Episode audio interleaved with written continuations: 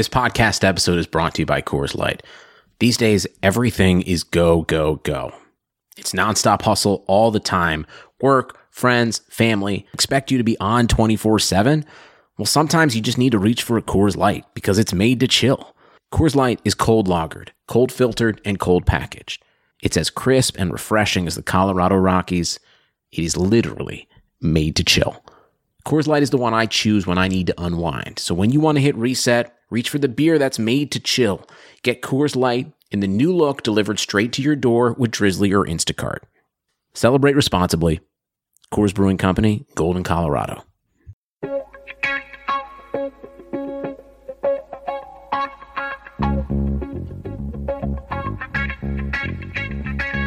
Karlsson, Karlsson, världens bästa Karlsson. Karlsson, Karlsson, hoj här kommer Karlsson.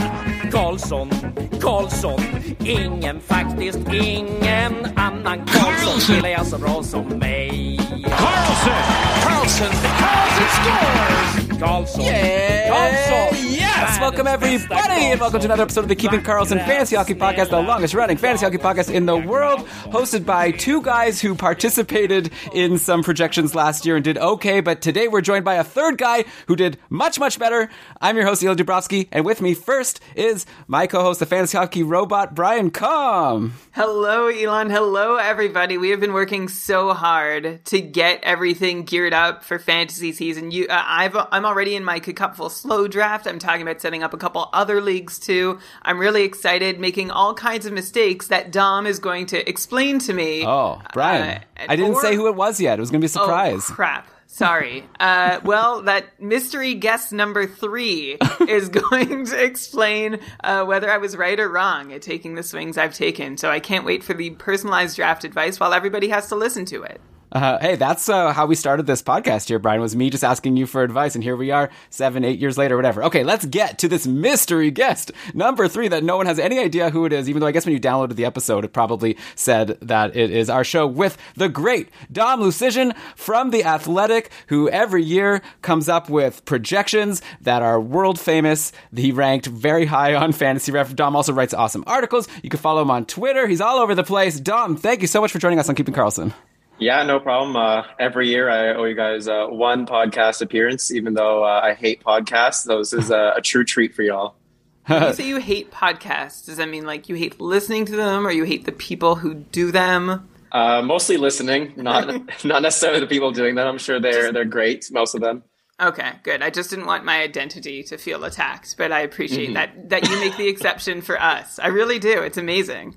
Brian, I feel like, you know, it's worth an ego hit just to get Dom on the show. So True. take the identity crisis and let's just run with it. So, Dom, uh, we have a plan for today, which is we have all of your projections, which are available, I guess.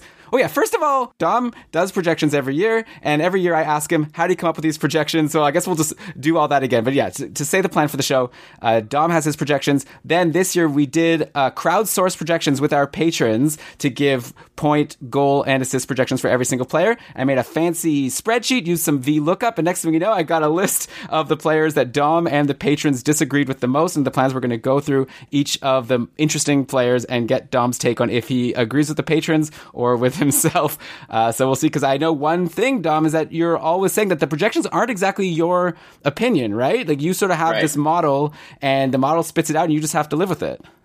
Yeah, and I remember last year you were expecting me to be like very contentious and defend everything I do, and I'm just like, yeah, you know what? That makes sense. And uh, I think you you do need to have uh, that hockey mind to know when to sort of go against projections when you want to be optimistic about a certain player or pessimistic. And I think a wisdom of the crowd approach that you guys are doing is a, a smart way to handle that what I do with my projections is I basically use the last three years of a player's stats and I weight it by recency. I regress to the mean based on how many minutes they've played. So someone who's only played one season will get regressed heavier than someone who's been here for three years. I age adjust. So younger players get a boost, older players see a decline.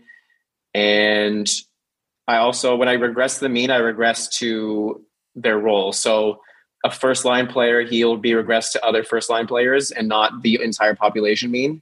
Because I found that made it a lot, a, a bit too conservative. And it's one of the things I've changed in, I guess, recent years to sort of combat that. And then what I do after that is I project time on ice and I talk to all the beat writers uh, at the Athletic, and they say, I think this guy is going to be on the second line. I think this guy's going to be on the first line. And I apply the projections to those time on ice projections. I do that for even strength and on the power play. And that's basically it. Okay, so you mentioned over the years, one thing you've changed is making sure you account for a player's role and how much you're aggressing them, which is great, right? Because a, a, first line player shouldn't be considered to be on the same regression curve as a third or fourth line mm-hmm. player. Um, is there any specific other change you've made between last year and this year, like a lesson you've learned that you've been able to add into your model, or one that you haven't figured out how to add into your model yet? Or is it more or less the same under the hood? I, I don't remember if I did this exactly last year, but I made my power play projections more explicit. The way I used to do it was I looked at how many minutes a player, like how many, what percentage of minutes he played on the power play. So Ovechkin's always around like 90%, McDavid at 80%. And I would base their power play point totals on how much I expected that to change.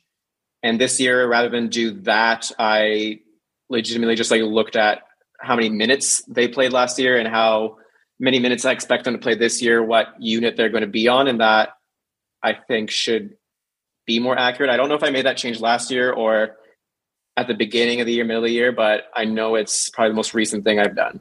So that sounds like that's like the main insight that you're putting in. Like a lot of it is just you said you have your plan of how much you're going to weight stats from previous years, eh, but then sounds like you're putting in from your discussions with beat writer in the athletic, like this like predictions of like line time on ice and line combinations and things like that. Uh, that published or is that just like baked in as the secret sauce that go into your projections? Well, it's baked in because it's sort of there. If you sort by time on ice, you can right. see how much has changed. You can compare it to last year and see that certain players go up, certain players go down based on how their role is expected to change. And I would say that probably is the secret sauce to everything because projecting time is so hard. And I used to do it with depth charts, a similar strategy, but it's a lot easier having that conversation with uh, every beat writer and getting their perspective on the teams they follow closely. Yeah, I mean, it makes perfect sense. It's such a great resource for you to have. And yeah, it, mm-hmm. I really love the way you do this. Also, I know that uh, this time on ice thing, I feel like it's so obvious and yet it's like not something everyone thinks about. Like I know Brian, like last year we kept on talking about like why are all the Dallas Stars not doing as well as we expected them to? You know, Pavelski and Radulov and Seguin and Benn, like everyone was down from what we expect going into the year. And I remember Brian, your answer every single time was, well, they've taken like three, four time on ice minutes off their totals, and that's going to make a huge difference. And I guess, yeah, I feel like maybe that'll be the answer that you have for us when we talk about some of these players this year. Maybe it'll just be this player you don't expect to have as much ice time as previously. Yeah, it's a it's a bit of that. Dallas is really bad for that. Nashville too. I'm pretty sure Phil Forsberg could be a 75 or 80 point player if he played on a team that liked him. Right. uh, I know though you do have one other. I guess I don't know if it's a secret sauce or more of your opinion thing, or uh, because we were just talking before the show that another thing you've added this year is you're putting some weightings in for strength of schedule, which I think is going to answer a lot of these questions. You have this article on The Athletic all about how you think certain divisions are going to be scoring more goals than the other ones, and that needs to affect our projections. And Brian, we haven't really gotten into that at all this year in terms of like updating what we think about players based on what division they're in.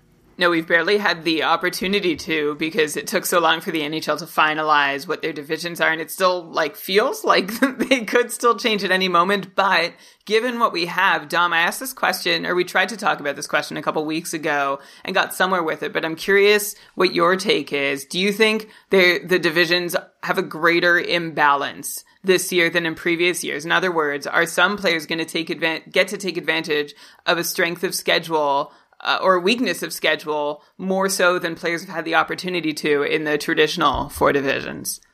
I really do because generally speaking, in a normal season, every player plays every team and it sort of like bounces out over 82 games. This season is strange where you're playing the same six or seven t- teams nine or 10 times, eight times.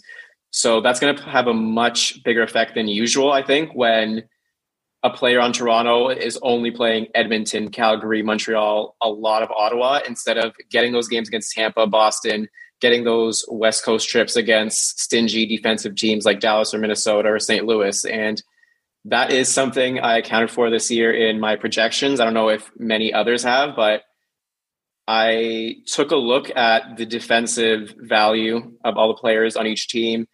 I looked at the goaltending on each team and I sort of measured how much that can have an effect on each team's goal scoring. And what I found was it's going to be a lot easier in Canada to score goals and a lot harder out west to score goals.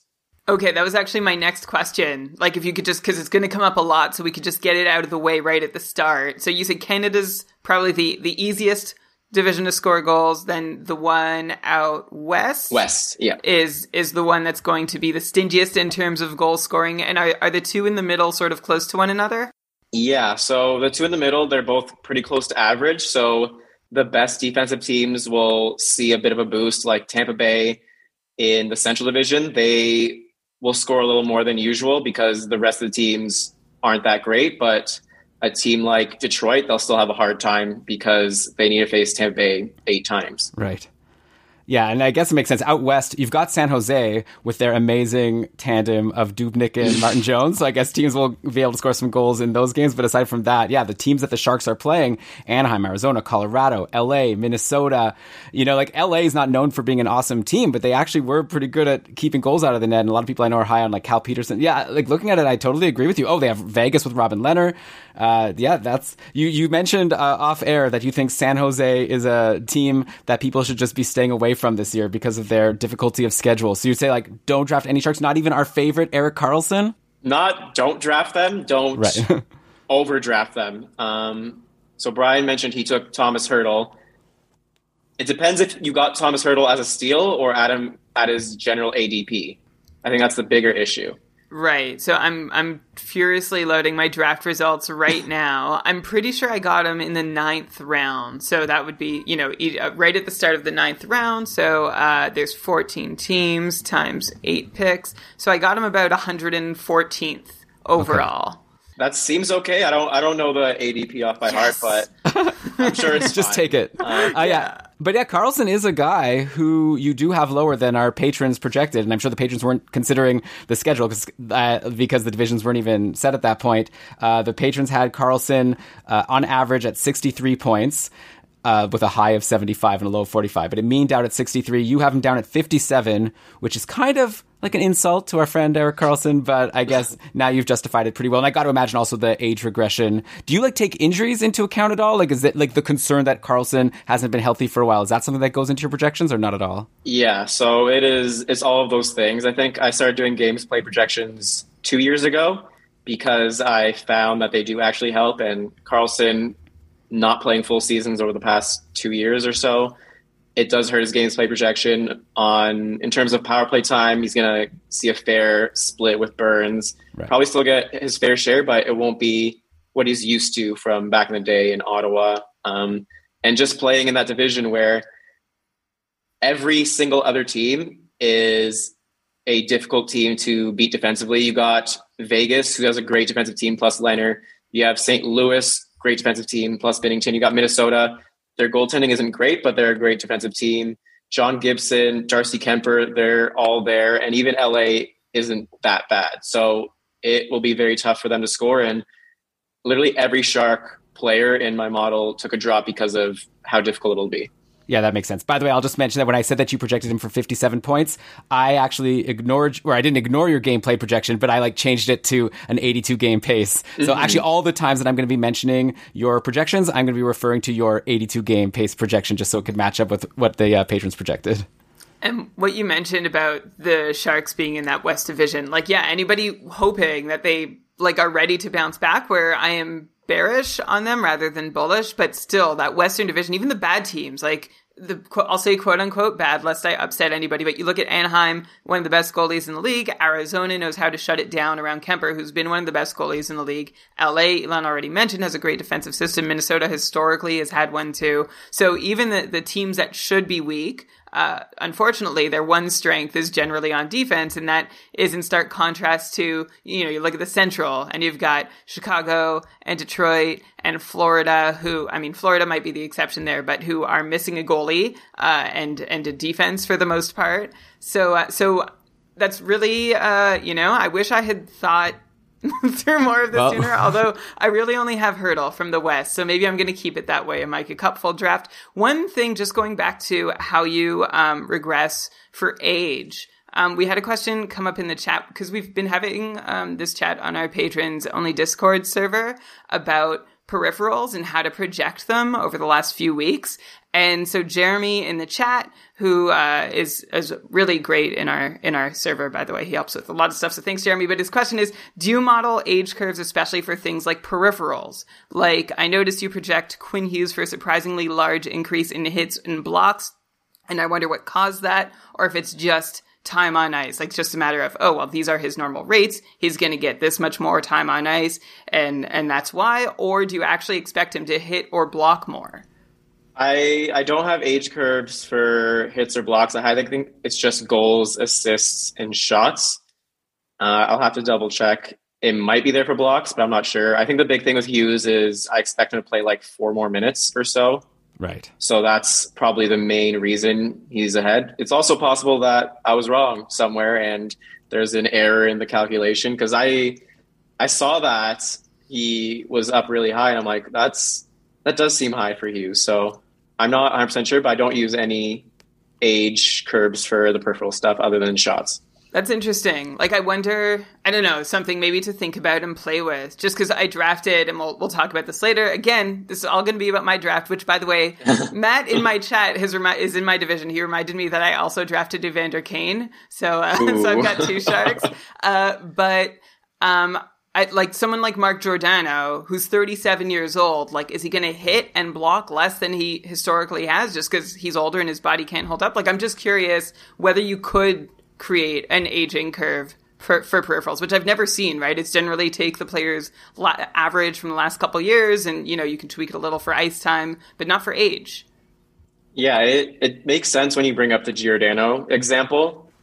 I feel like I've seen certain players block shots less, just like anecdotally. I think Drew Doughty is one of those players who block shots less than he used to. So it's something to probably look into, but it's not something I have yet. Uh, I think the thing with Quinn Hughes is like, like I always think back to how Erik Karlsson was never a big peripherals guy for the first few years of his career. Like he didn't block a lot. Then there was that one random year, like four or five years ago, where he like was almost leading the league in blocks, and it, it mm. kind of came out of nowhere, made no sense. So I've kind of been thinking like, yeah, like Quinn Hughes doesn't seem like the kind of guy that you're going to draft because you're expecting him to give you like you know a big boost in peripherals. Like you're drafting him mainly for offense, but also I don't like to just assume that someone who was a teenager in their first season is going to like hold on to those peripherals. So it, anyway, it makes sense to me, but also the Actually- extra ice time, it makes sense. Do you know what's possible here? It might be the regression because he's regressed with other number one defensemen.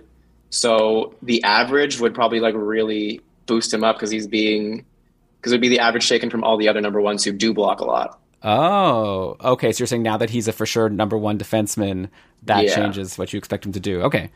Makes sense. All right, so we actually have a lot of stuff to get into here with you in terms of, like I said, comparing your projections to the PPP, which is the Patron Projection Project. I guess to start, though, one piece of news that came out yesterday, but I promise I'll tie it in because I know it's not actually that interesting for fantasy on its surface. But Derek Stepan got traded to the Ottawa Senators for a second round pick, and I saw you made fun of it on Twitter. Uh, everyone's very funny on Twitter, by the way. Whenever a trade goes down that people don't agree with, it's always like a really good time on hockey Twitter. Uh, do you have a sense of like why the Sens would do this? Uh, No. Because I thought they're rebuilding. Um, What it's a because I classic interaction for someone Yeah. to Is there? Can you make any sense of why the Sens did this? And just like a very sad no coming on the other side. It's because his cap hit is 6.5 million and he only makes 2 million. It's a very classic Sens move, but Right. it just doesn't make sense because they should be acquiring assets with Stepan. Arizona should be paying Ottawa to take him off their hands, not getting a second round pick back. Right, of course. Right. They did the Coyotes a big favor. I, I will mention, not that it excuses anything, because like a second round pick is a second round pick, uh, but the Coyotes uh, got Columbus's second round pick back, and Ottawa still holds their own and San Jose's. But yeah, like the Coyotes now have $3 million in cap space where they were in uh, cap trouble before the deal. And that, like, you look at um, how the Canucks acquired Paul Stastny for a fourth round pick to help the Golden Knights out of cap jail. It's it's wild that the Sens got a worse center who I think costs about the same, if not more, um, for a higher pick. Yeah. Brian, did you say the Canucks? The the Jets got Sorry, the Jets, Yeah. the other Canadian team. So, Dom, uh, you projected Derek Stepan for 35 point pace in your projections. I assume you're not going to be rushing to change that now that he's in Ottawa. Like, you'd assume that he's going to have a decent opportunity to be a top six center, right? Uh, I would expect so, but I don't really see him doing much different. It's not like he's going from one terrible offensive team to a real good one. He's going from Arizona to Ottawa. Right, yeah. And then I, I think the other players that I want to ask about, because they were guys I noticed anyways, but like Barrett Hayton, maybe is this good news for him because now he has an easier easier ascension to the top six in Arizona. And again, like you said, Arizona's not a very high scoring team, so it's not as if you could expect much. And they're in this division that you said is like the division of death. Uh, but uh, is this the kind of move? Am I right to assume that Barrett Hayton maybe deserves to be moved up people's draft boards a little bit just because now Stepan's not in the way, or was Stepan not going to be in the way anyways? I I don't know because I don't because I don't think I'd have like Hayton like even on my radar. But Right. I guess he's a former top five picks, and someone has to score in Arizona. So this could be the year he makes a step. But he feels like a guy that might be on waivers, and you take him after like his first week being good. just to summarize, you know, the Sens needed depth at center. Uh, now the Coyotes do too. Like they have they have Hayton. There are other guys that are available to play center. You've got Nick Schmaltz and Christian Dvorak and Johan Larsson, who I feel has mostly played wing in his career, but can also play center. So like it, it's not it's still like better than Minnesota, but I don't know better than anybody else for the Coyotes and their center depth. No, I don't know, Brian. Like, I mean, Schmaltz, Dvorak, Hayton, and even Clayton Keller can play center. That's not terrible. Like, I mean, these aren't like nothing names. But anyway, I don't uh, Keller can play center. I think I've seen him play center. Okay. Dom could tell us. I don't think he plays much center. Okay. you win. Uh, so one player now, getting to the projections that actually matter. Uh, there's a guy that used to be uh, sure bet for like point per game or higher back when he was on the Penguins. Then he went to Arizona last year and totally fell off a cliff. Of course, I'm talking about Phil Kessel. And I see that you actually pegged him in your projections for a bit of a bounce back next year. You pegged him for a 57 point pace, even though last year he paced for only 45. The patrons were not as uh, bullish. They projected uh, Kessel for 48 points on average. And again, you're at 57. And he's even in this division where you've been giving people a hit. So that must mean you really like Phil Kessel. Uh, is that is that true? I think it's the issue of still having that data from the Penguins years, like sort of clouding everything. I even with that though, I don't think he's a 45 point player. I think he still has something left in him. I think he was a bit unlucky last year in terms of percentages. This is just off the top of my head. I'm not 100% sure if that's the case, but based on his scoring rates, I feel like that was probably the case. He'll still get ample power play time. I just I think there's room for him to bounce back. I don't think he's completely washed yet.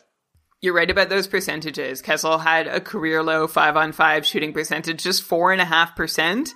Although, like, There you go. His, ex- his expected goals rates also dropped, but not so substantially that mm-hmm. you'd expect all of a sudden him to be like worse than half the shooter he was before. He also had a career low IPP down at 65% compared to 75%. So I agree, Dom, like he may have been bad last year, but his variance sunk him even further than he deserved. Also, there he had a low sh- shooting percentage on the power play to go with that low five on five. His actual, like, a funny thing is that his individual numbers on the power play held pretty similar in Arizona compared to Pittsburgh, but still, even though he was doing the same thing, his uh, point rate production on the power play was pretty much cut in half because, you know, you go from the Pittsburgh power play to the Arizona power play, and that's just what happens, even if you keep doing all the same stuff you've always done.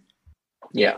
Also, Phil Kessel's like 33 now, so he's getting older. So I'd imagine he even got a hit for your age-related regressions. You still have him pretty high, so. Uh, but like you said, it, it makes sense that you're saying a lot of it comes from just the numbers from Pittsburgh. So maybe if you were, are you saying that like if you were to project him for your own fantasy league, you wouldn't have him at 57? You're saying you wouldn't have him as low as 45, but maybe we're talking closer to around a 50 point guy. Yeah, I, I think 50 probably seems much safer. Somewhere between 50 and 55. 57 is probably a bit of a stretch, but I think he could be someone you can maybe buy low on this year yeah, maybe a good guy to take a swing on. Don't let him go undrafted. Like take him at the end of your draft if no one's taken mm-hmm. him at the very least. And you could always, if, if, it's not panning out, you could always drop him like a couple weeks into the season and, and go with someone else. Uh, so another player, I guess, involved here. so going to Ottawa. Uh, so right, they get this center and Derek Stepan, who we're saying doesn't really move the me- needle very much. So there is a player on Ottawa that I noticed that you projected for a big increase over last year and a lot higher than what the patrons did. That's Evgeny Dadonov, who got signed by the Sens as a free agent over the summer. Uh, so last season, Dadonov had 47 points in 69 games for Florida. That's a 56 point pace. The previous two years, he paced for 70. So I'm starting to think that I think I know what your answer is going to be. Uh, the patrons projected Dadonov for 58 points this season or 58 point pace, and you went with 66. So a big jump, almost back to what he was doing back in Florida. Uh, do you agree with this projection? And like the thing that really jumps out at me is like Brady Tkachuk led the Sens in points last year with a 51 point pace. So mm. obviously we think that Tkachuk could be better, but like to have Dadonov all the way up at 66 means the Sens are going to have to score a lot more goals, I would think. Yeah. Uh, I expect the bounce back there because he used to be a 70 point player. I don't uh, explicitly factor for the fact that he's going from Florida to Ottawa, but the fact he is in that Canada division, right? And the fact he used to be a 70 point player was the main reason that he's jumping up so much. Like, so this doesn't have a whole lot to do with his situation in Ottawa, right? No. Because, like, I was going to say, uh, with the 66 points, that seems like as many. I've been going on all off season about how I don't know that any senator can get more than 55 or like 60 points tops. So 66 sounds like a lot for Dadonov. But again, that's going on the, the, like, what his Florida self showed. So I guess where I'm at with him is I'm trying like this sort of reminds me how we all wondered what Panarin without Patrick Kane would look like when he was traded from mm-hmm. Chicago. Uh, and then he was really great with a young Pierre Luc Dubois and Cam Atkinson in his years with Columbus. That said, Panarin is Panarin, and Dadonov is probably not exactly Panarin. Also, uh, Tierney and Tkachuk are well. Tkachuk is really I like Tkachuk a lot. Tierney is not Pierre Luc Dubois though, so uh, it's not it's not exactly an analogous situation. But I feel like Dadonov has the same piece to prove, and I'm really curious. Like I really don't know whether or not he can prove to be as self sufficient or uh, almost as self sufficient as Panarin proved himself to be. Yeah, it's a it's a tough situation. It's not it's definitely one of the downfalls of doing everything based on what they did previously. Those guys that switch teams and go from one very good offensive situation to a very bad one, like Kessel and like Dadonov, will probably be overrated. Same with someone who goes the opposite way from a terrible situation to a really good one. Yeah, I feel like that makes a lot of sense. I, am curious on Ottawa. Right now, you have Brady Tkachuk pegged for like 62 points and Dadonov for that 66 point pace. If you were drafting for yourself in a points only league, do you think if you, if you weren't using your model, but obviously just using it as a guide, would you take Dadonov to be the highest scoring Ottawa Senator next year, or do you think it's going to be Tkachuk? I I think I would lean towards Dadonov just because I think he has more vision, especially on the power play, to be the facilitator to get more assists and Tkachuk will probably benefit and score a lot from that, but Dadonov can get those assists from the other players he plays with as well. Okay, so let's go now to some players that you were lower on. I remember last year when we did this and it was your projections versus ours.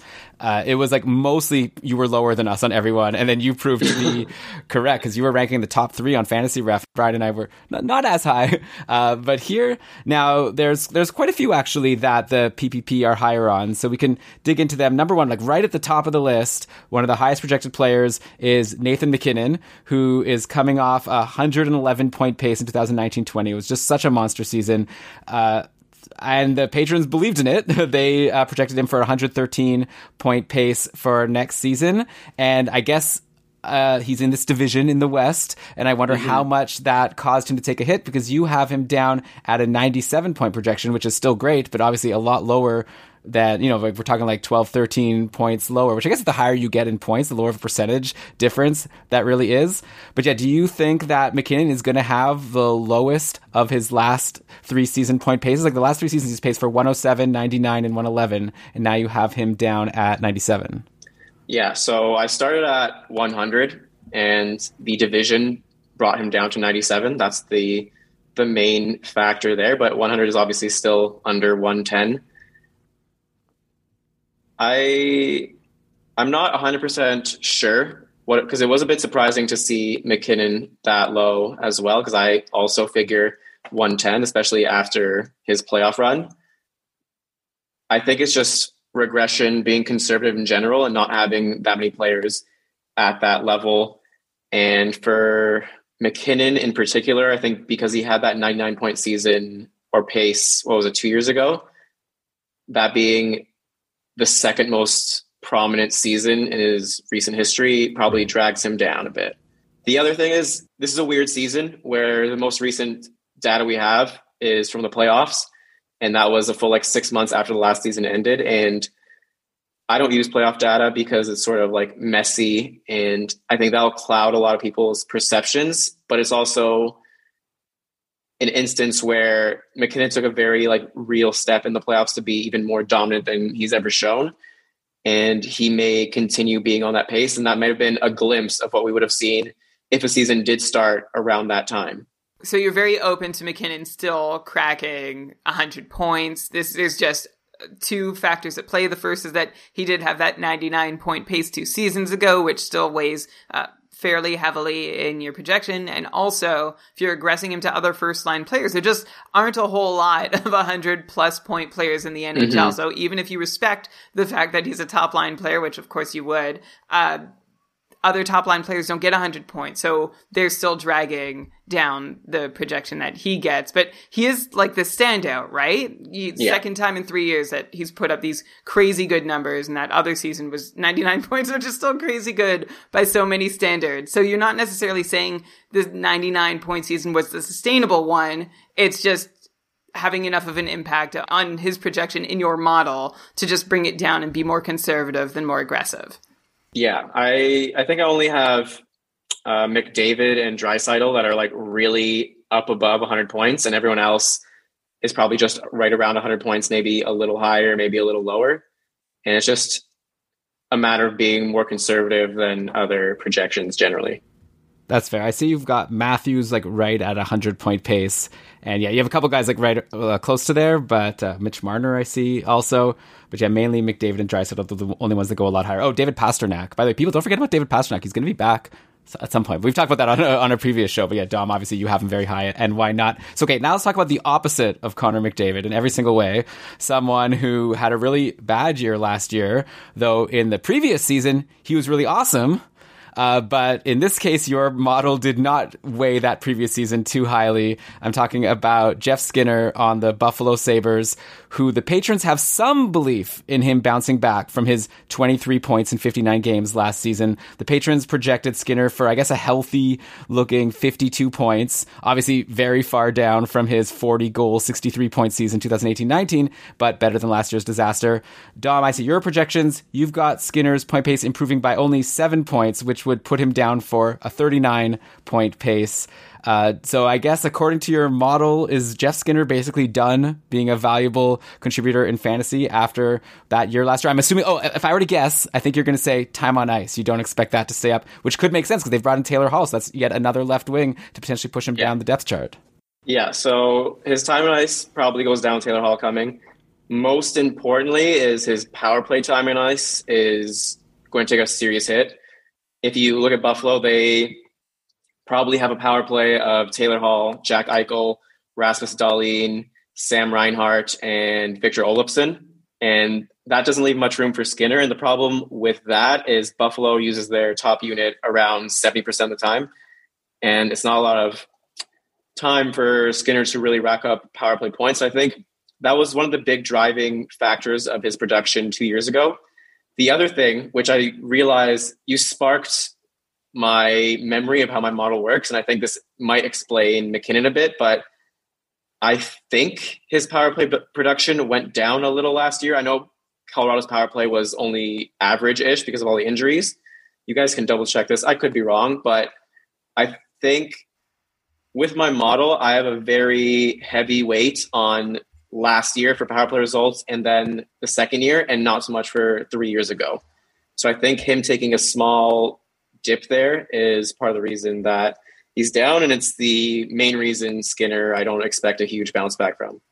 Okay, I just looked up MacKinnon's numbers and he took like maybe a very, very small dip on the power play. Like he's been about, you know, somewhere between a 35, 37 power play point guy each of the last three seasons. But Jeff Skinner, of course, like only three power play points in 59 games last year. And that's with a 50% share of power play time for the Sabres, which is really bad. Like that just speaks to uh, some mm-hmm. bad variance, I think, because if you get if you're on the ice for with a 51% share of your team's power play minutes, you're almost certainly going to get like you should get 10 points just by being there. Um, so Skinner was probably pacing for like five in an 82 game season, which is uh, bad. So that's one reason. Like, so that's one reason why I think his last season was even worse. Of course, at even strength um, this year looks a lot more promising. Even if he loses that top power play deployment, I still think he can pick up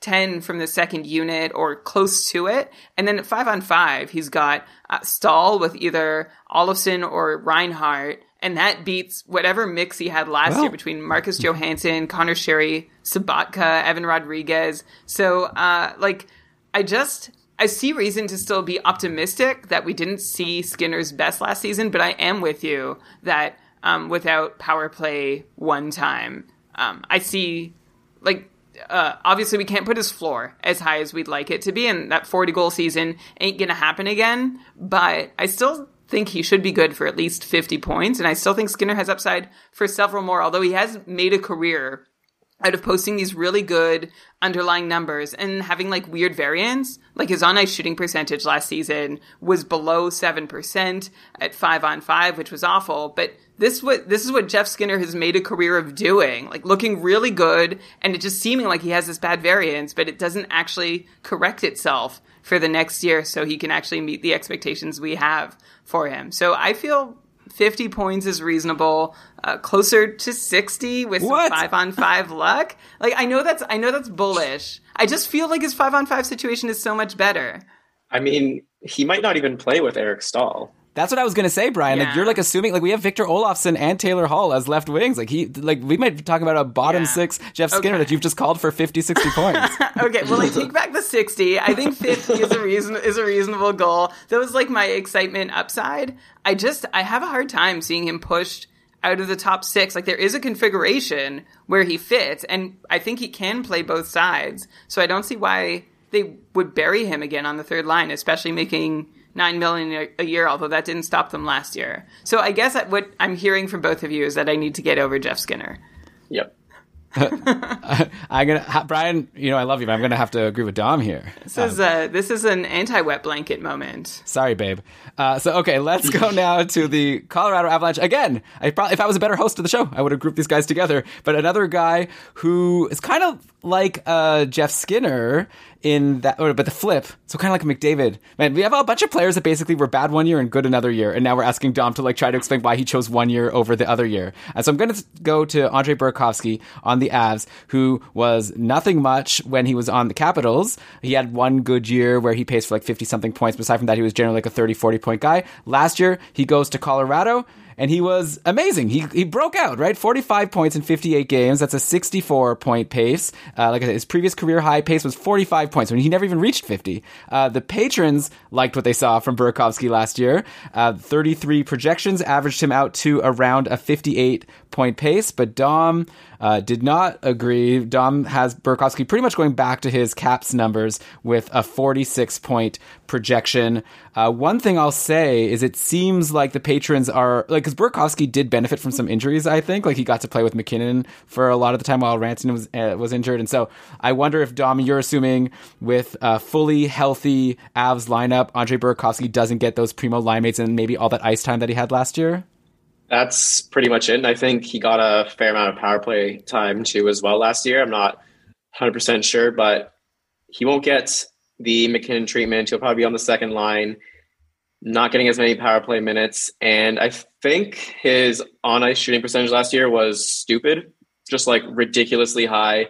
And that generally regresses, and that should see his point total drop down. Not like it, it would still be the second best point pace of his career, but I just don't see it at the level he was at last year. Yeah, I can color in those lines that you said about getting that power play time that he probably won't get back. That was when Landeskog and Rantanen were both injured. So mm-hmm. uh, he was on the top power play with MacKinnon, Kadri, Donskoy, and I guess Makar would have been the fifth. Uh, so yeah, I doubt he can pace for 16 power play points from the second unit, and that five on five shooting percentage that he benefited from.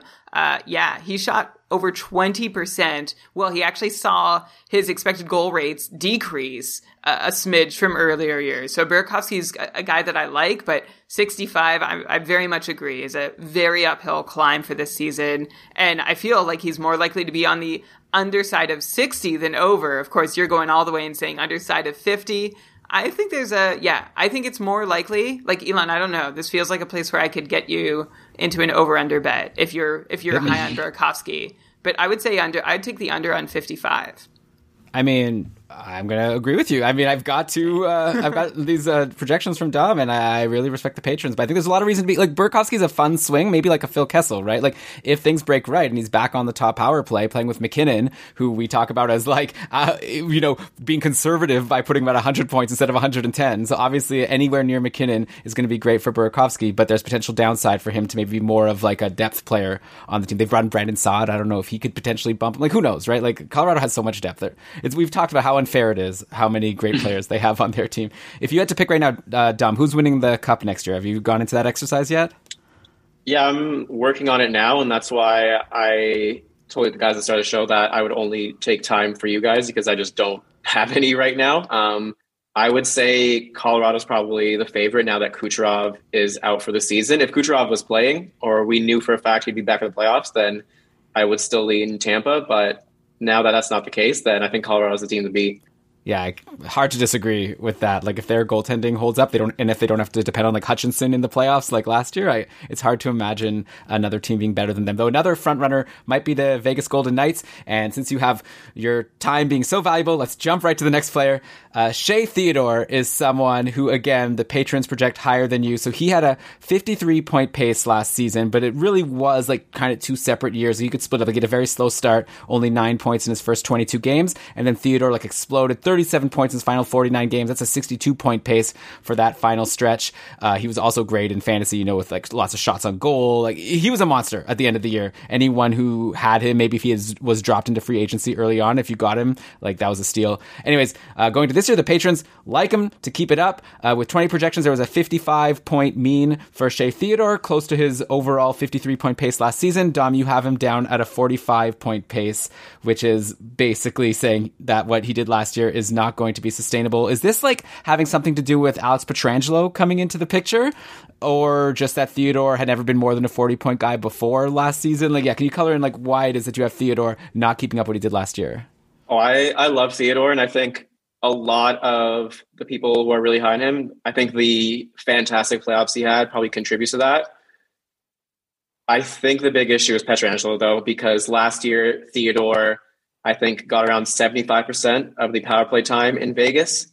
He was their number one option. I think that really helped to up his point totals. With Pietrangelo at around 60, 65% in St. Louis, you expect they're going to share a little bit more. And I think he scores a little less because of that. I think I bumped both down to like 60% of the power play time. So does that mean I guess so you think with Vegas rolling two even units because they can? Like do you think they would have done this without Pietrangelo? It just it just seems weird to me that they would acquire a defenseman just for the sake of it, break up uh, I mean, they did this a couple years ago, of course, but I don't know if Pete DeBoer has ever rolled two even power play units. Not to say he couldn't start now, but it just seems, especially like Shea Theodore, really emerged as a legit like the first half of the season when he was cold he actually didn't change much in the second half of the season when he got hot he actually just started getting rightfully rewarded for all the work mm-hmm. he was putting in like his numbers like he did take a legit step forward in his like in his shot generation, his expected goals,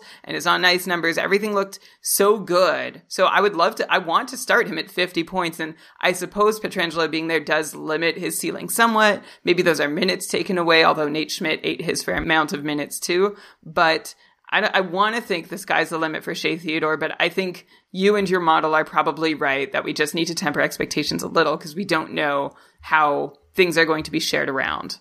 Yeah, and that's that's the big thing is not that I fully expect the power play to be split. It's just that there's now uncertainty whether is Theodore going to be on power play one. Maybe they do give it to Pietrangelo.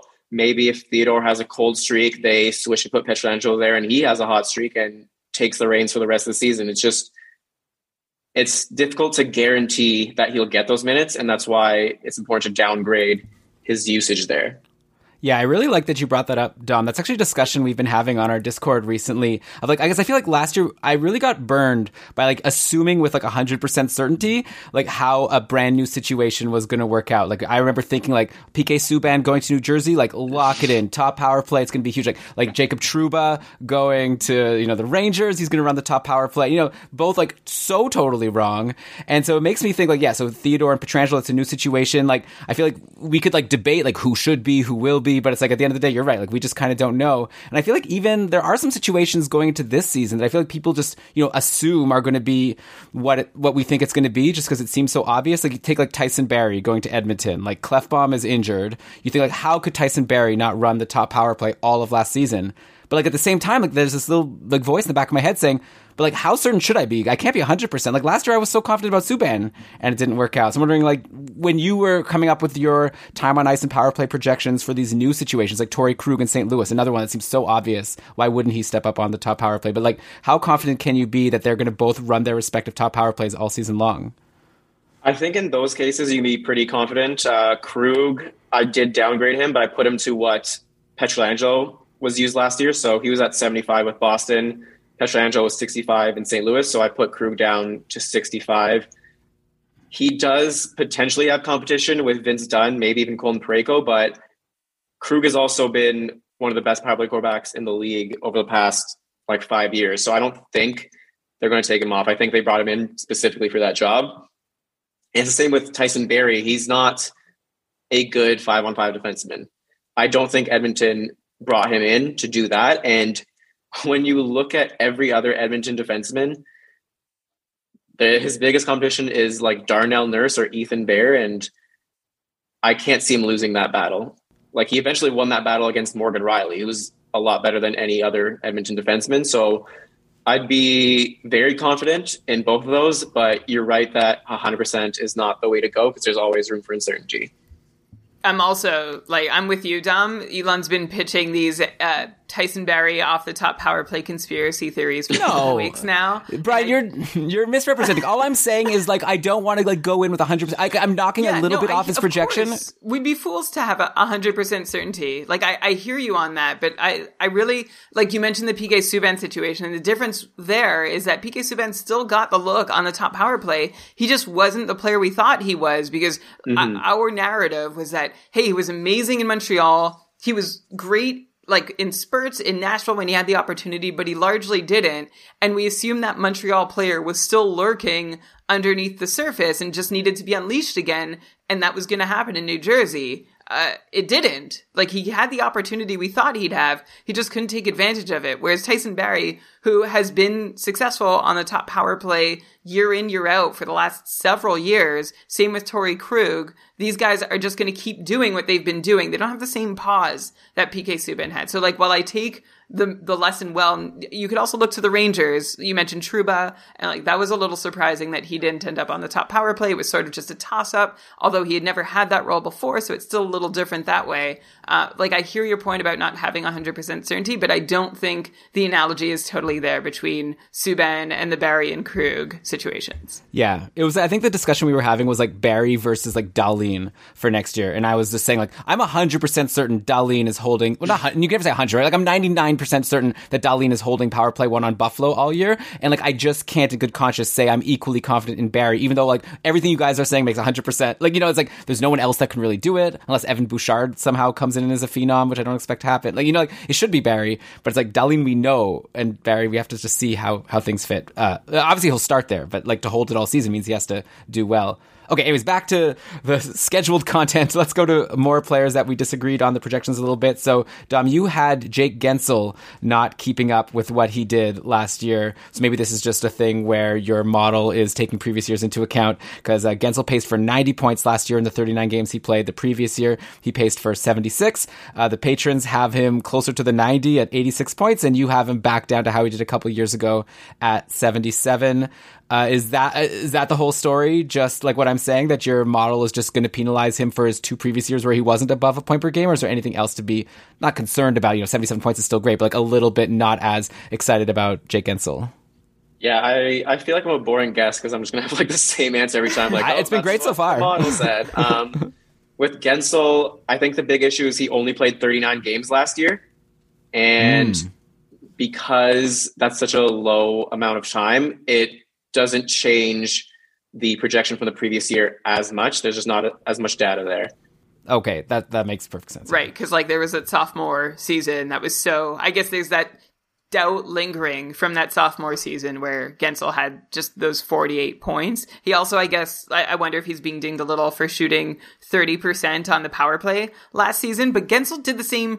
To, like, I'm actually wondering if Guentzel can be a, a consistently 25% or higher power play shooter, which would put him in a league of his own, it like amongst power play forwards in the NHL. But over the last three years, his power play shooting percentage has been 27, 21, and 30, which is just crazy. So he's averaging, yeah, around 25%. And I, you know, it, it's times like this where I get excited and think like maybe this is legit, especially since he just moved so seamlessly onto that top unit last season with Kessel's departure, which just meant like was a godsend for him, obviously, and one of the reasons Pittsburgh could part with him. So I am a, I'm, I'm hopeful for Guentzel. It sounds like you and I are probably on the same page, and your model's just being a curmudgeon. A little bit. I, I am hopeful for Guentzel. I remember I had him taking a big step last year because he was going to take that power play spot from Kessel, but it's it's a bit tough when he only got to play in 39 games. Yeah, so this year he'll be able to prove himself, or he'll have the opportunity to. The nice thing about Guentzel, I find in fantasy, is like he's obviously a great player, and like I would say, like Mikko Rantanen's a really good player, but I feel like Rantanen is the kind of player where like I would be really worried about if MacKinnon got injured, that would really be a hit to Rantanen's value. While like the nice thing for Guentzel's situation is like Crosby got hurt last year before. Man, poor Pittsburgh with all these injuries, but like uh, while Guentzel was still healthy, Crosby got hurt, and Guentzel just seamlessly got to go play with Malkin instead, and was like just as good. So you sort of have that extra level of protection. You have a little warranty when you draft Jake Guentzel that you need two big players to get injured before he uh, takes a hit in his value. Okay, let's do uh, one more guy before a couple of rookies that you are uh, lower on than the patrons. Then we can end the show with a couple players that you're higher on. Uh, so I wanted to go to Washington and Jakub Vrana, who had his own breakout last year, a lot like a Burakovsky, right? Even though he got to stay in Washington, and he put up 52 points in 69 games last year for a 62 point pace. He got like some looks on the top power play. In the end, he wasn't generally a top power play guy, which always makes me like excited because what if like he does actually get on the top power play? I'm assuming your model doesn't have him getting that much power play time this year because I see that you're projecting him for 54 points. When again, I said he uh, paced for 62 last year. So I'm curious to know, uh, like, yeah, like what's the power play expectation for Vrana? Because I'd imagine that's going to be the big part of your answer. I have 54 points, and that wasn't good enough for you guys. I mean, last year he paced for 62. The patrons are projecting 63. The patrons think he's going to keep getting better because maybe he'll get more power play time. But you're like, nah, l- I, less. I, I just don't. I'm not sure who he would displace on the top power play. That top power play has been the same for like a decade, but at the same time, last year it was kind of average for the first time in that decade. So maybe they do need to mix things up, and I think Vrana would be a nice spice of life to that top unit. Maybe you take out Oshie, maybe you take out one of Backstrom or Kuznetsov, and get another guy who can score in there. So I can see that. I didn't put him for that much power play time though because of how locked in that top unit seems to be. Yeah, that top unit uh, up front, of course, being with Carlson on the back end, you've got Ovechkin, Oshie, Kuznetsov, and Backstrom, and it was Kuznetsov's spot that Vrana took, and I think that's one of that's one of the storylines I'm looking most at going into next season. I actually I don't see a huge difference between how successful uh, the Kuznetsov version was versus how how successful the Vrana version was. But I do find it funny. Like Dom, you mentioned this unit has been together for nearly a decade and has been so freaking successful. And teams have had the chance. Like you've had ten years to figure out how to stop this power play. They're not changing anything. They're not even changing the people on it, and yet they just keep clicking, which is uh, just a, a tribute unto itself for the guys who play on that top unit in Washington. And I guess if anyone does start to catch on, that would be good news for Vrana to get in there. They did look average for a brief time, but of course he couldn't hold that top power play spot. So I'm like, I'm hopeful if he doesn't get more power play time on ice, he'll at least get more five on five time on ice. He barely even got 12 minutes last season uh, per night, which is low. Like a second liner should be able to get at least approach 13, uh, which Vrana did not quite do. So hopefully he'll get there. And if there's reason to think more uh, of Dom's projection than the patrons, he did have a, an IPP at five on five that was 10% higher than his career mark. So usually I would take all that and just wash it out and say, I think he can do again what he did last year. But I guess, Dom, you're not seeing, are you seeing that there's a chance for him to get more ice time at five on five or not even that?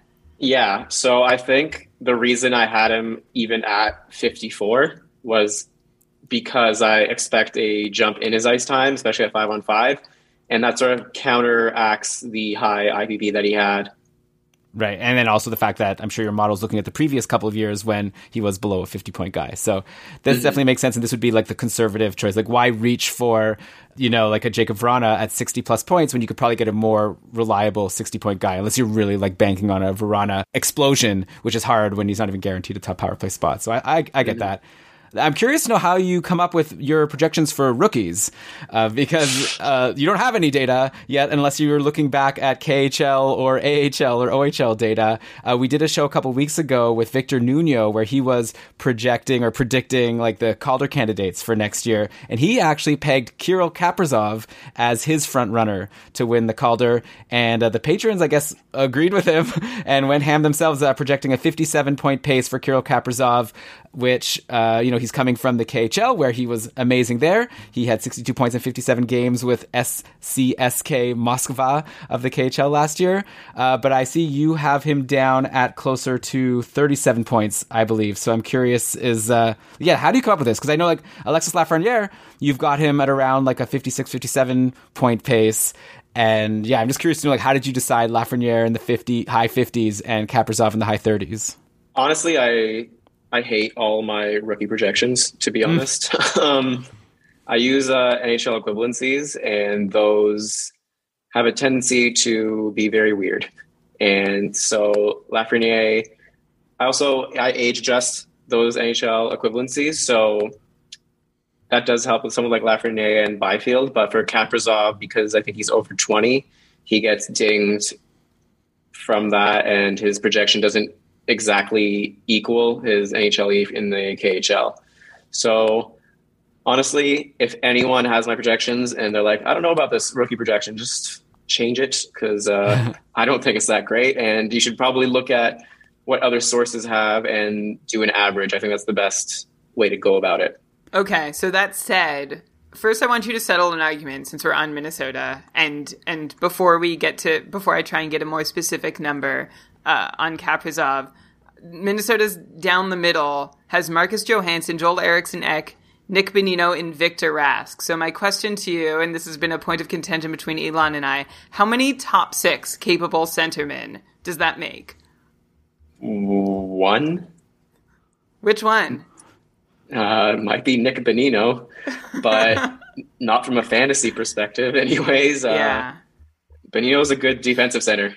And Brian's basically saying that he doesn't think that like someone like Fiala or Kaprizov can get that many points because they won't have a really good center. And I countered that Patrick Kane won the Art Ross with Artem Anisimov as a center mm-hmm. a few years back. So come on, who cares?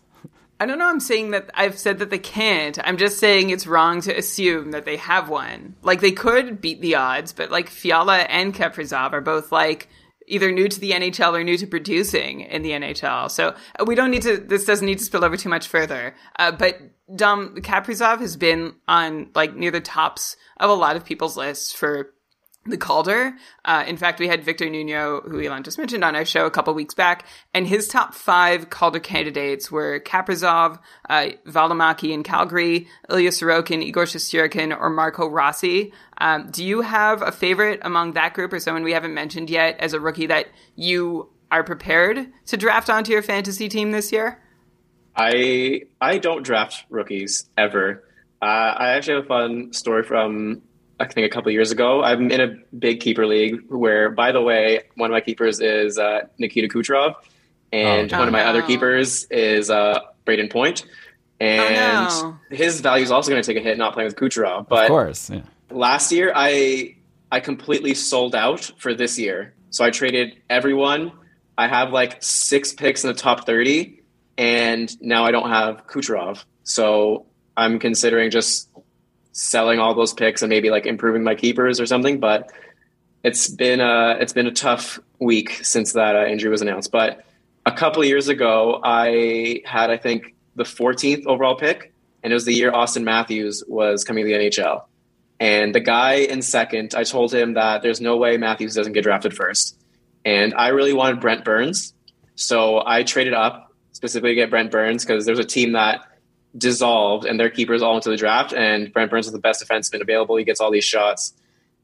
And I convinced him to make that trade. I traded Klingberg and 14th for number two because I figured Brent Burns was going to massively outscore Klingberg and I'd be fine with that. And then I traded down from second to number three because the guy at number three wanted Kuznetsov. And I thought this entire plan was perfect. And then the guy in first drafts Brent Burns. And Oh. I'm left here with Neither. nothing. and if I was second, I'm like, would I even have taken Matthews? And uh, probably not because I want to win. And I think that this rookie's going to score like 50 points. So, like, who cares? But then he ended up scoring around like 70 or whatever and being amazing. So, I generally just don't draft rookies, but I know there's some rebuilding teams out there who probably want some, and I, I respect the hustle. I just I always go for someone who's already established. My sweet spot is players in the age 20 to 23 range. So how long into Matthews like wasn't didn't he score a hat trick in his first game? Like how long into that game did you start regretting your decision? He hit him with a four. oh, you're right, with four one. goals. yeah, right away. And the Leafs still lost. Right. Brian has to point that out as a Sens fan. Well, Kaprizov is uh, is almost 24. He'll be 24 in April. So if anybody Sure. almost qualifies for your 20 to 23 year old rookie rookie age acceptability, it's him. Yeah, it's definitely him. He qualifies. Um, But you still won't draft him. probably not. Um, Yeah. Honestly, everything depends on who gets power play time, and Kaprizov should be on power play one, so he's a good bet. Whereas Lafreniere might not be on that top unit. Right. Okay. Well, this is useful, right? Because a lot of people like your projections. We'll make sure to, at the end, like, make sure everyone knows how to find them. Uh, so you're saying maybe ignore the rookies and come up with other, you know, other rookie projections because you're saying there's a good chance Kaprizov can be better than Lafreniere, and that's not reflected in your projections. I wanted to get your take on one guy Brian brought up, Juuso Valimaki, who had a great uh, run in Liiga this year, 19 points in 19 games. Now he's coming back to the Flames, and the Flames, you know, don't have Erik Gustafsson anymore, who they got at the trade deadline. Brian, like you said at the top of the show, is very excited because he drafted Mark Giordano in the Cupful. I'm curious to get your take on how you're splitting the power play time in Calgary. Actually, I know the answer because you have Valimaki basically projected for nothing, like 15 point pace, total non-entity, which is probably. I'm curious to know, like, is that how you feel like, or yeah, like, is Mark Giordano just going to probably take over as a top power play guy, or do you think that Valimaki is someone who can challenge? I guess this is less about your model and just about what you've been following. I honestly, I feel like if it's not Giordano, it might be Rasmus Andersson Oh, okay, yeah. instead of Valimaki. So I think I have him second. Uh, Valimaki, I don't use his Liiga stats. I use his first year in the NHL, so that also probably hurts because he wasn't that great or anything special. But I know Flames fans are, are very high on him, so I Okay, I can fair. see him as someone surpassing his projection. And then Giordano is a guy who you actually have projected pretty high. You have him for a 54 point pace when last year he fell to 42. So you're having like over a 10 point jump for a defenseman. Is this just based on the fact that he had 78 points the year before? Mm-hmm. Because I'd imagine he's going to take a big hit from age related regression, but I guess those 78 points in the year before is a big enough weight to still bump him up above 50 for you. Yeah. So the basic way I look at like those situations is that 42 points is probably like your worst case scenario for Giordano, and 78 is the absolute best case possible for a 35 year old or whatever. So usually it's best to just split the difference and go right down the middle. I think if he's still the number one power play defenseman, he's probably a good bet for 50 points. Okay, that's a big if. Right? Like, Yeah. I- it's what I'm counting on, and I'm thinking of starting a Juuso Valimaki ad campaign saying Juuso Valimaki just not ready.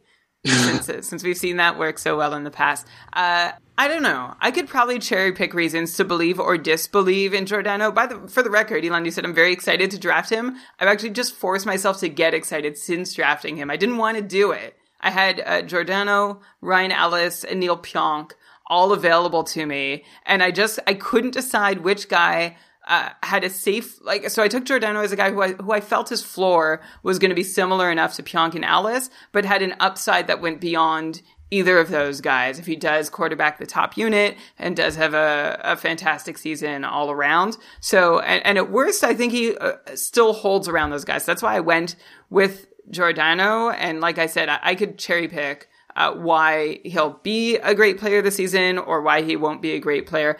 I am just, uh, I, I'm also very concerned about his age. And I guess, Dom, in your model, like as a 37 year old, like it, it obviously regresses harder and harder as a player gets older. But at what age would Giordano just like naturally fall? Like, let's say all of his, all of his numbers held pretty steady from here on out. At what, what age would he have to be to become like irrelevant? I I'm not sure. Honestly, it's it's literally all about for defensemen. The only thing I care about is do they play on power play one? If they hmm. don't, they are Yeah. dead to me. That's fair, yeah. Unless obviously you, you're picking a Darnell Nurse because he has so many hits and blocks. but yeah, in terms of points, that makes a lot of sense. Though uh, Adam Fox last year did pretty well on Power Play Two on the Rangers. But uh, I actually wanted to ask you now about a couple more Canadian Division guys. Then we'll let you get back to coming up with who's going to win the Cup next year. Uh, so Brian brought up Neil Pionk. So let's go to him. Do you agree that Brian made the right choice taking Giordano over Pionk? Obviously, you don't know the uh, full league categories, mainly offense, and then some hits and blocks. Uh, but Pionk had a strong 52 point pace showing in his first season with Winnipeg last year, 45 points in 71 games, held top power play, which I know you love, and he did pretty well, uh, 25 power play points. Uh, the patrons see him going down a bit to 48 points. You gave him a bump up to 55. Uh, though I do wonder if a lot of that has to do with him being in this high scoring division. So yeah, uh, Pionk versus Giordano, both in the Canadian division. Who, who would you have taken? I I think Pionk. I think he has decent peripherals, if I'm not mistaken. Yeah, really nice. And He does. He didn't start last year on the top power play. They gave it to Josh Morrissey for a bit, Right. and once he took over, I think he was top ten in points per sixty in the entire league. Like not just like defensemen, like everyone. And Yeah. I think that probably regresses a bit, but then you factor in that he's power play one from the beginning and he plays in that Canada division. I I really like his chance of being a good fantasy defenseman. He really turned his whole game around. Like we were expecting him to go to Winnipeg, and he was a liability at five on five. And we're just okay. Pe- Winnipeg is going to use him maybe as a power play specialist, or maybe not even that because he can't hold his own at five on five. And it should have been Josh Morrissey's job forever. But then he came in and turned into a brand new player at five on five, looking like a like a pretty legit top pairing defenseman, not just in offense, but all around. And like you said, Dom, those peripherals came and then the points came on the power play. So maybe I, maybe I messed up. I just, I guess my, the gamble I took was that Morrissey has a better job of taking that job back than Valimaki has the job of taking, has a chance of taking it for the first time. Hmm.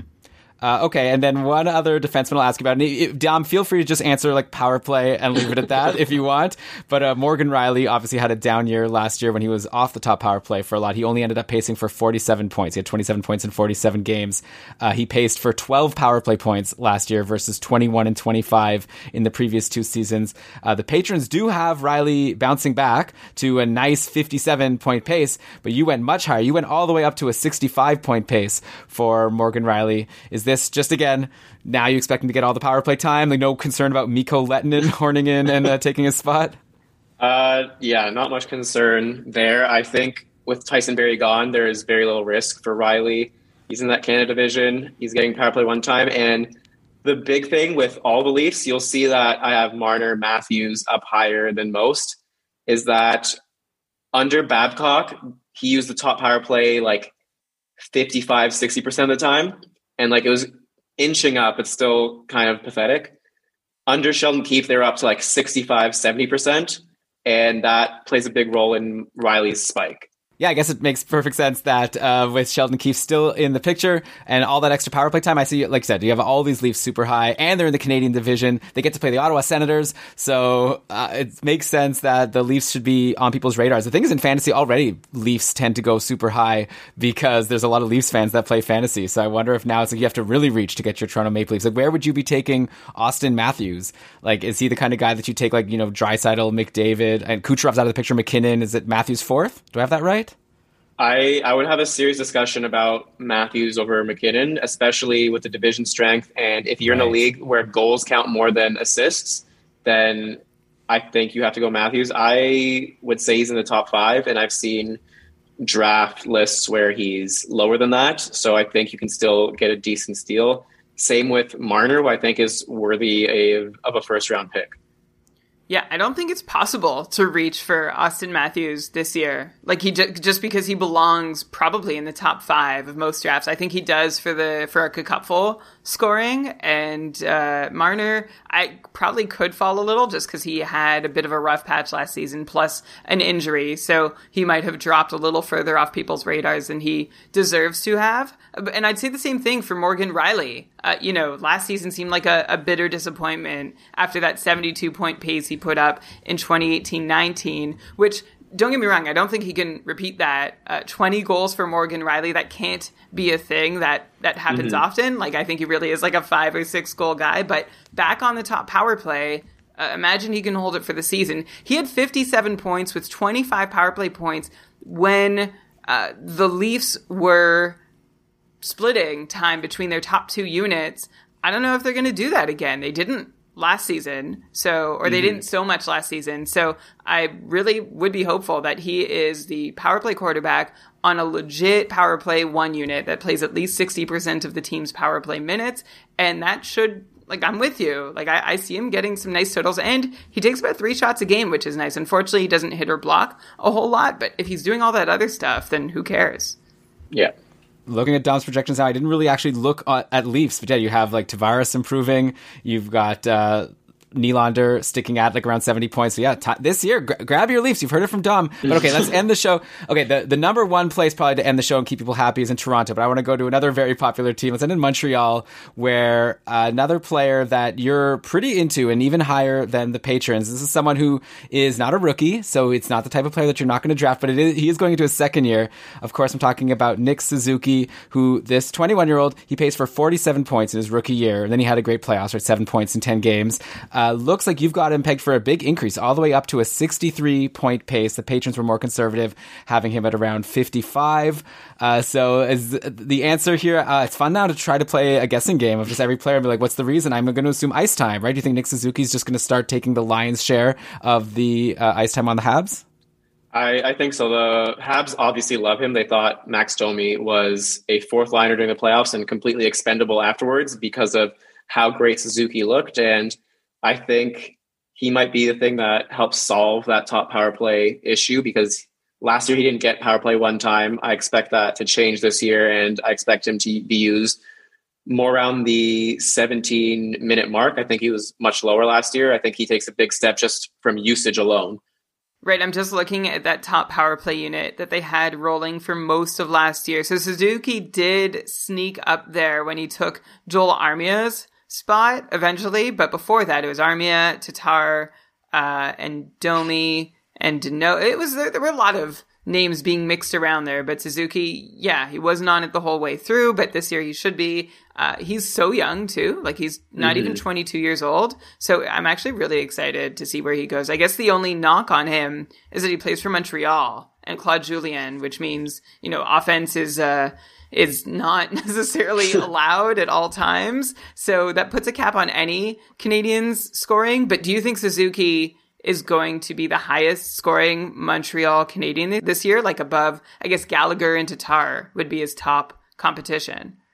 I I would say so. Yeah, I think he has it in him, especially because Montreal doesn't love playing Gallagher or Tatar a whole lot. and I think he has a bit more offensive upside, I guess, than both of them.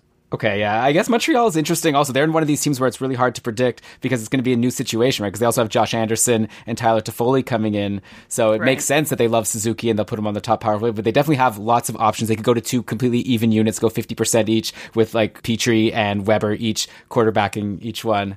So yeah, that's a tough team, but they're in Dom's favorite division, the Canadian division. So they're going to maybe have an opportunity to score more goals than, than Julien normally would let them. Can I just ask if that does that cut both ways? Like if you're looking at the teams that have a bad defense in the Canadian division, like Ottawa, or like are the strong teams even sort of poor defensively, or is it really just that the the weaker teams are just going to get beaten up on and not going to see any advantage from their own sort of Oh, uh, oh, yeah. strength of schedule? There, I think I don't think there's a good defensive team in Canada. like maybe Calgary, maybe Montreal, maybe Toronto after adding TJ Brodie. But if anything, all three of those teams are like average or a bit above. There's no top ten defense in that division. I think that's what's going to make it the most fun. Is there's going to be so many goals and so much chaos this season. Yeah, I Team Chaos all the way. I'm really excited, and of course that'll make, especially with all the Canadian teams playing each other. If you, the more six five shootouts you get, the better. Uh, Last question before we let you go to uh, telling us all who's going to win the Stanley Cup. Uh, we haven't talked about goalies at all this show, and that's that's sort of by design. Uh, we have no luck projecting them, and needless to say, we try every single time, and we're going to have our Schmore Goalies Board episode next week. But in the meantime, do you have i'm just going to ask a very general goalie question. Do you have a goalie take to share? Anything hot anything cold? Uh, are you counting on anyone being super reliable or something about the way starts are being shared? A bounce back for john gibson if you want me to give you a specific question. I'm just wondering like at your fantasy draft when it comes to goalies are you reaching? Are you fading them? What's your plan My my plan is usually to fade goalies and take one that everyone hates and hope for the best. I think last year Hellebuyck wasn't like that high of an option. He ended up being the best.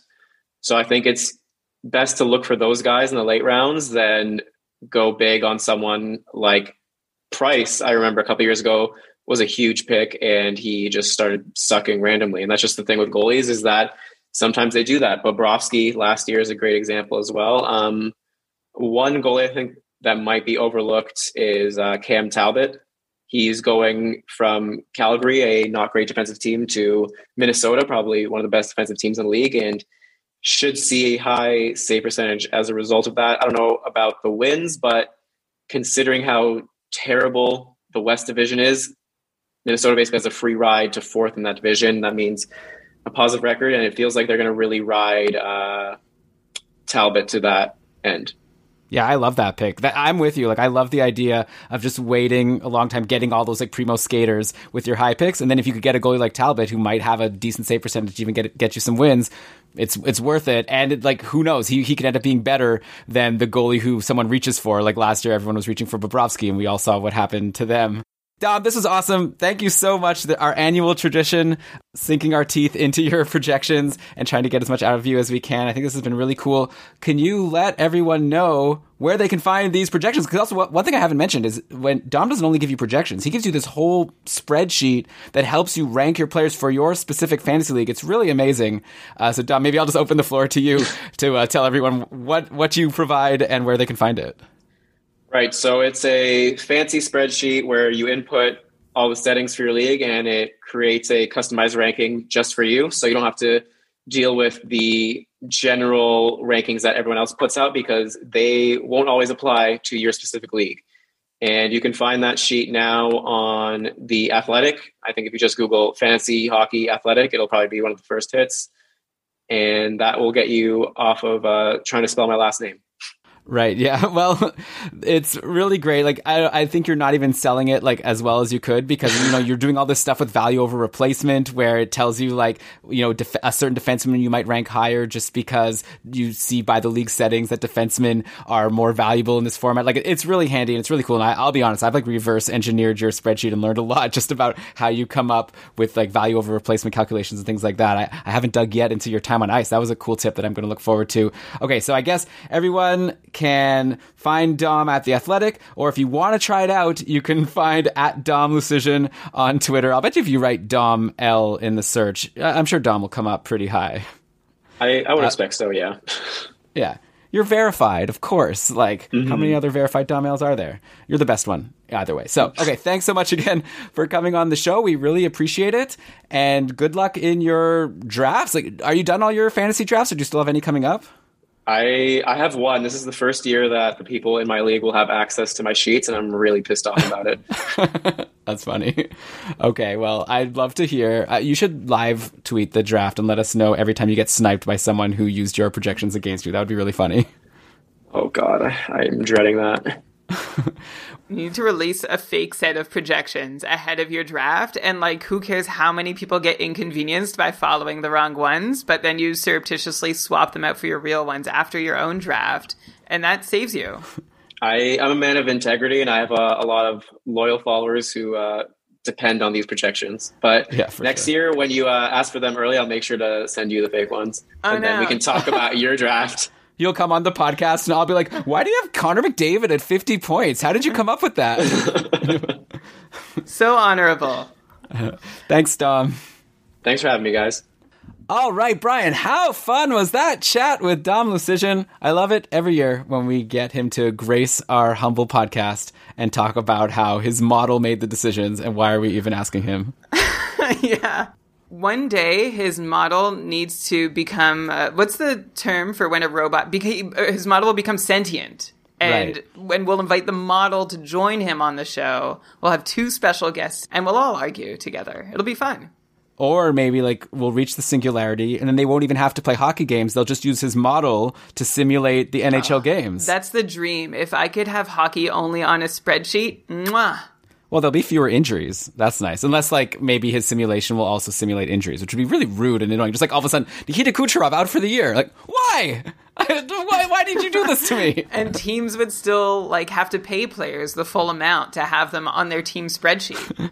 So the players just are like in a bubble, not like the COVID bubble, but they're just like in a bubble, like sort of being measured for their skills so that the simulation can properly assess who's good and who's bad. Every day they just run through a battery of trials to, to diagnose their level in several uh, identified traits that go into the model. This is perfect. The future of sports. I like it. Okay, Kyle's asking by the way, do either of you guys use Dom's projection Excel? I do. I've yeah. actually like I so first of all I use his projections uh, to make this podcast and also to come and come up with uh, my own projections. Sometimes I just even draft by his. I, I like to actually take a mix, you know? Like it's nice to have a bunch of different projections. Then I can take a look, okay, Dom says that this guy's going to do this, Scott Cullen says this, the patrons say this, and you can sort of build a whole story around what's the general consensus for a player. And then like I said I have like reverse engineered his spreadsheet. So now I will admit that now I make my own spreadsheet with my own little tweaks to VORP calculations, but like he's his is awesome. And like if you're not a wanting to like tinker in Excel, you could just put in your league settings and it gives you everything you need. So yeah, Dom's great. Brian, you're great. People who are listening are great. But I think now at this point we need to close out the show and get ready for Schmore Goaliesborg next week, which is going to be wild and potentially embarrassing. But we're going to try our best to take every single goalie in the league and put them into tiers that we're going to recommend you draft based on those tiers. So that's what we got for next week. But until then, Brian, how about let's cue the outro music and you can go ahead and read us those credits. All right, this episode of the Keeping Karlsson Fantasy Hockey Podcast was presented by Dobber Hockey and powered by our patrons. We have so many new patrons who are in the cupful drafting. Uh, thank you all for joining us. You're also on our Discord server and making great contributions to the community. Uh, we love this influx we get at the start of a season. And if you want to learn more, keepingkarlsson.com slash patron to be one of them. Uh, thank you. Too many of you to name, but thank you all for for supporting the show in future episodes of Keeping Karlsson. Logo art thanks to Brandon Weeb, who is in my Cupful division. Outro music by Pat Roach, who once toured in the Vans Warp Tour. Research for this episode was with help from Dobber Hockey, Frozen Pool, Dobber Prospects, Natural Stat Trick, Evolving Hockey, Cap Friendly Charting Hockey, Hockey Reference, Hockey Viz, Hockey Database, Elite Prospects, Roto World, and above all, Dom's freaking spreadsheet. Oh, and the patrons! Projection Project who, uh, like our crowdsourced, keepingkarlsson.com slash PPP if you want to see those. Yeah, that'll be linked in the show notes. Also, you can just see these. This is for free, a gift. The patrons did all the work, and then we're sharing it with the world, so you can see the patrons' projections. Uh, Brian, by the way, if you're gonna start giving like labels to all the people we're thanking, I think that Pat Roach would probably prefer if you said that he's on the Reality Check podcast yeah. and not that he used to tour on the Vans Warp Tour a million years ago. That's a good podcast if you're into science and uh, skepticism. Uh, I guess also let's mention quickly that another set of projections you could get are the ones over at dobberhockey.com. Oh, yeah. Which uh, he has a whole guide, and you could download his projections, and he actually updates them all the way through training camp until the start of the season. So you could just keep downloading his guide and his projections every single day for every single update. So check check that out at dobberhockey.com. But okay, Brian, that was a blast really appreciate all the people who are listening to the show. If you are listening for the first time, we recommend subscribing, right? You subscribe. You know how podcasts work, right? You subscribe, and then you'll automatically download each new episode. You don't even have to think about it. And we've got a lot coming at you in the next few weeks. Like we said, Schmort Goalies Board. Uh, the season's going to start. Then our bread and butter for keeping Karlsson, right? Every single week, we're going to be looking at which players are doing well, which players are not doing well, and talking about who you should potentially be adding or dropping. We're going to have short shifts with Ben and Lewis coming back soon, midweek. Uh, We got a lot coming on. So subscribe to Keeping Karlsson wherever you subscribe to podcasts. Get on the the boat. I don't know the hayride. We're going on. A, we're going on a trip together. So Get let's have some fun. Zamboni.